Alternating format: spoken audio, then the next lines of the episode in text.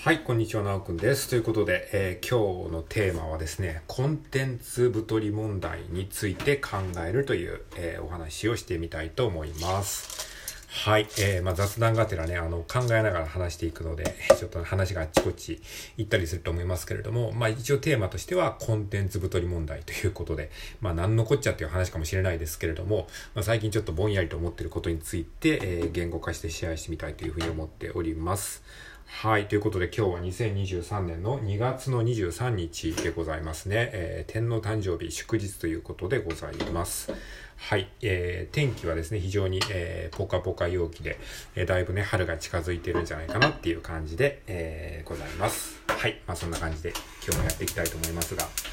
えーと、まあね、コンテンツ太り問題というか、えーまあコンテンツ太りって何ぞやって話なんですけれども、まあ一言で言うと、えー世の中にコンテンツが溢れすぎていて、ちょっともう食べきれない状態になってるんじゃないかっていう、まあそういう感じ。だからコンテンツをね、あの、コンテンツが溢れてるじゃないですか、もうね、いろんなね、世の中に。あの、もうこのラジオトーク自体もそうですし、あの、まあコンテンツをね、食べ物に例えるとですね、もうコンテンツが溢れていてね、もうそれをもうバクバクバクバク食っちゃってるわけですよね。えまあジャンクなものからですね、まああの、良質なものも、まあ、えー玉石混合してるわけなんですけれども、そういうものをね、あの、なんかこう食べとかないともったいないかなって思ってね、どんどんどんどんこうね、バクバクバクバク食っていってね、どんどんコンテンツ太りしてしまってる。まあそういうね、現象がね、現代人のね、こうあの、えー現代現代病というかそういうのありますよね。まあその太るわけではないから別にその目に見えてねあからさまにこう体型が変わるっていうことはないけどもでもそのコンテンツを食べ物と例えたら結構ねコンテンツ太りしちゃってる人ね多いんじゃないんですかね。うん。っていうふうに思ったのでちょっとそそれについてねこうまあいろいろと考察をしていきたいなと思ってるんですけども。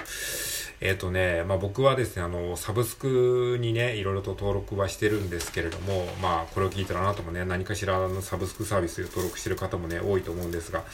例えば僕で言うと、Kindle Unlimited っていうね、あの、電子書籍の読み放題サービスっていうのが登録してるのと、あと Amazon プライムっていうね、あの、映画とか、えドラマとかを見放題のね、まあ、あの、サービスに登録してますね。あと他、まあ、いろいろとまあ、そういったあの、系統で、あの、登録してるものあると思うんですが、ちょっと今パッと出てくるのはそのぐらいなんですが、まあ、Kindle Unlimited は本の読み放題。で、Amazon プライムは動画の見放題なんで、まあ、それだけでも相当数あるわけじゃないですか。で、その月額、月額だから、やっぱりその定額じゃないですか。で、この月額っていうのもまたね、ちょっとその食べ過ぎにまた、えー食べ過ぎの原因になってしまうんですけれども、あのやっぱり月額いくらだとたくさん読んだ方が得って思っちゃうじゃないですか。これもね、食べ放題みたいなもんでね、こう、やっぱり元を取るためにとかっていう、そういうくだらない思考が働いてしましまって、やっぱりね、たくさん読んだ方がいいんじゃないかって思ってね、もう手当たり次第こう気になったものをね、こう、ウォッチリストみたいなものに入れて、あの、どんどんどんどんこう、読もうとするんだけど、見ようとするんだけど、でもやっぱりね、あの、限界はあるじゃないですか。ある程度。で、しかもその、全部読もうとするとね、一冊一冊をすごくね、バーッとこう、浅く読んじゃうっていうかね、その、まあ、えー本、本だったら浅く読んじゃうし、動画だったらもう適当にバーッとこう、見ちゃうみたいな感じになったりとか、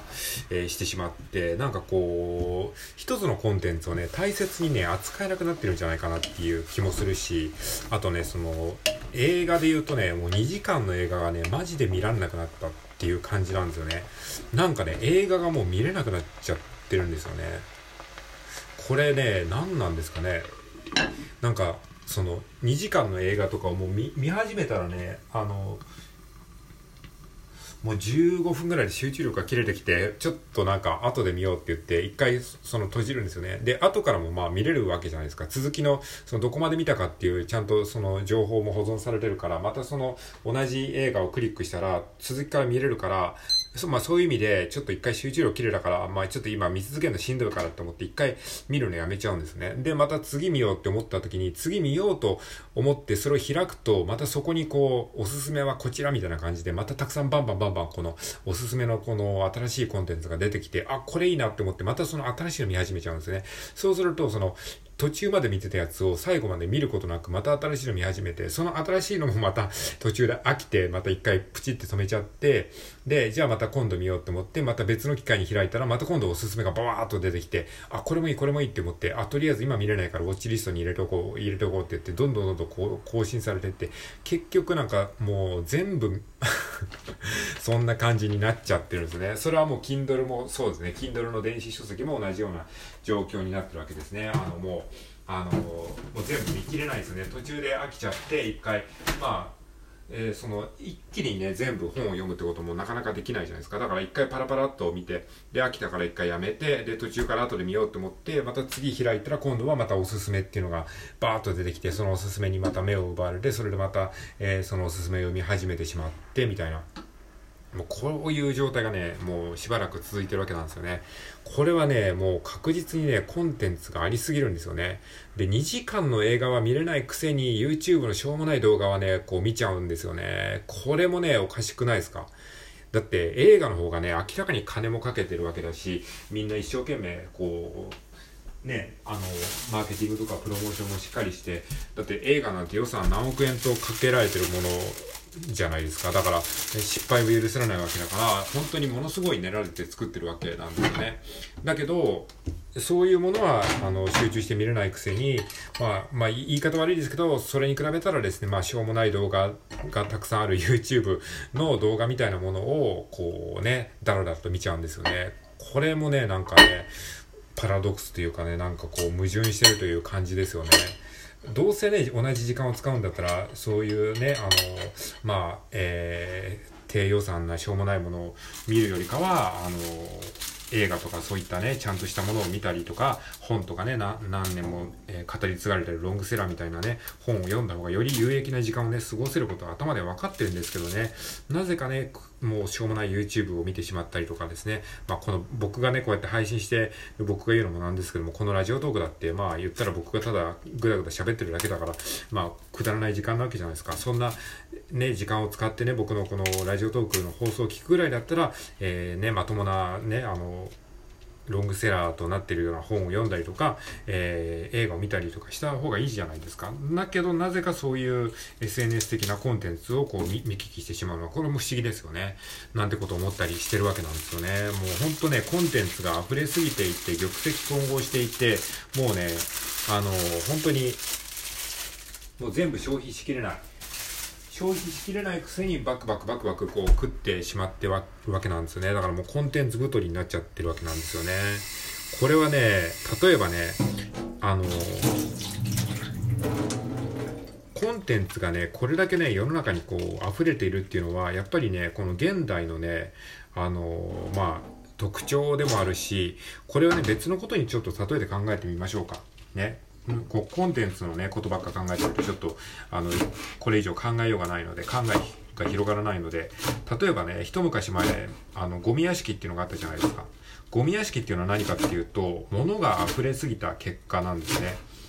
あの、まあ、戦、前とかそういう戦後とかは、もう人々はこう、物がなかったわけですね。だから、物、物が足りないみたいな感じで、どんどんどんどんこう工業化していって、あの、工業の生産性を上げていって、で、流通とかもね、こうしやすくなって、どんどんどんどん物が大量にこう溢れてきて、で、物も安く買えるようになったっていうことで、で、そうすると人々はどうなるかっていうと、あ、もっとこんなに物がある、あれも買わなきゃ、これも買わなきゃってなって、どんどんどんどん物を溜め込むわけですよね。そうすると、ゴミ屋敷みたいになっちゃって、もう物が捨てられない、物を捨てるなんてもったいないって言って、物をどんどんどんどん溜め込んだね、人たちが、こう、ゴミ屋敷みたいなところに住むっていう、そういう問題がありましたね。これは何かっていうと、その、物がありすぎる問題なんですよ。っていうのがあるわけです。で、うん、まあ、そ、それがもの、ものですね。で、あとね、他のもので例えると、そのコンテンツ太りっていうものを他で例えると、例えばね、食べ物、ね、食事、まあ、えー、コンテンツ太りって言いましたけど、これはあの、あくまで例えで言ってますけど、まあ、そ、そうじゃなくて、本当の食べ物ですね、食べ物。えー、食事ね。で、食事なんていうのも同じような考えで、昔はね、食事、食べる、食べるものを、えー、にありつくのが本当に大変だったわけじゃないですか、人類ね。何万年、何、何、何十万年とね、あの、わからないですけど、そ、その、だから食べ物